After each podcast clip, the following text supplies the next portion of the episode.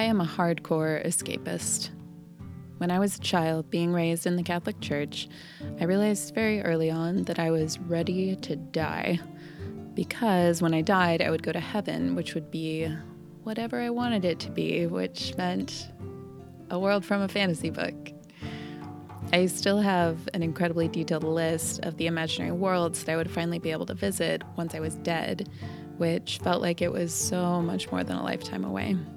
These worlds are ranked from number one to number 12, and predictably, number one is Middle Earth, but number two is actually from a Sharon Creech book, so I kind of lost the assignment before I started. Once I learned about the Catholic Church's view on suicide, that was a deterrent from wishing for death, and eventually I gave up on God entirely. But those feelings of desperately yearning to find another world still haven't faded. Instead, my childhood was a time for books. I loved them, and I feared people with the kind of depth that led to me literally running home from my bus stop after school. Outside of my brother and sister, I had minimal social interaction. Let me paint a picture that will probably sound familiar to listeners of a young adult fantasy podcast. I was the kind of kid who wasn't invited to a class wide birthday party. I spent my recesses on top of difficult to climb equipment with a book wrapped around my face. I brought the Fellowship of the Ring to school, and I borrowed books from my grade school teachers in plain sight of all the other students.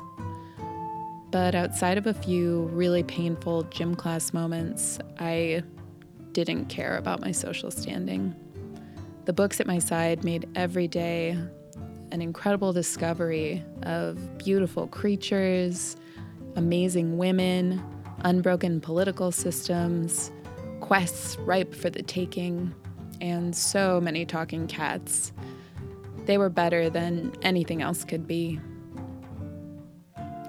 Eventually, I did make friends, but I still spent way too much time with my books.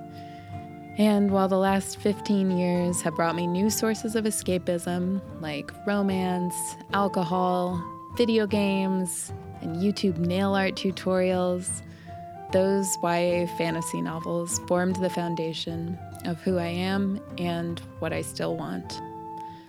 I will always be a dragon baby, and I know I'm not the only one.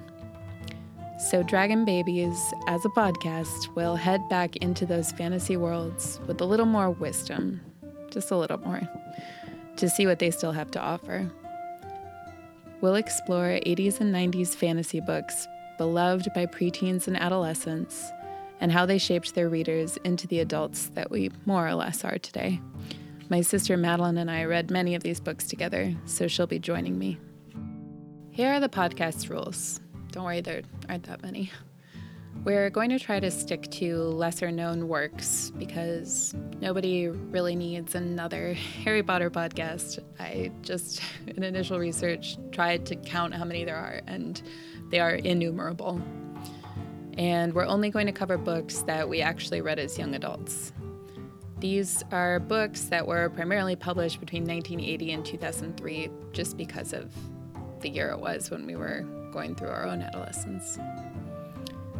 This is basically a podcast for books that should be universally beloved and that just don't have the audience and aren't respected the way that I think they should be.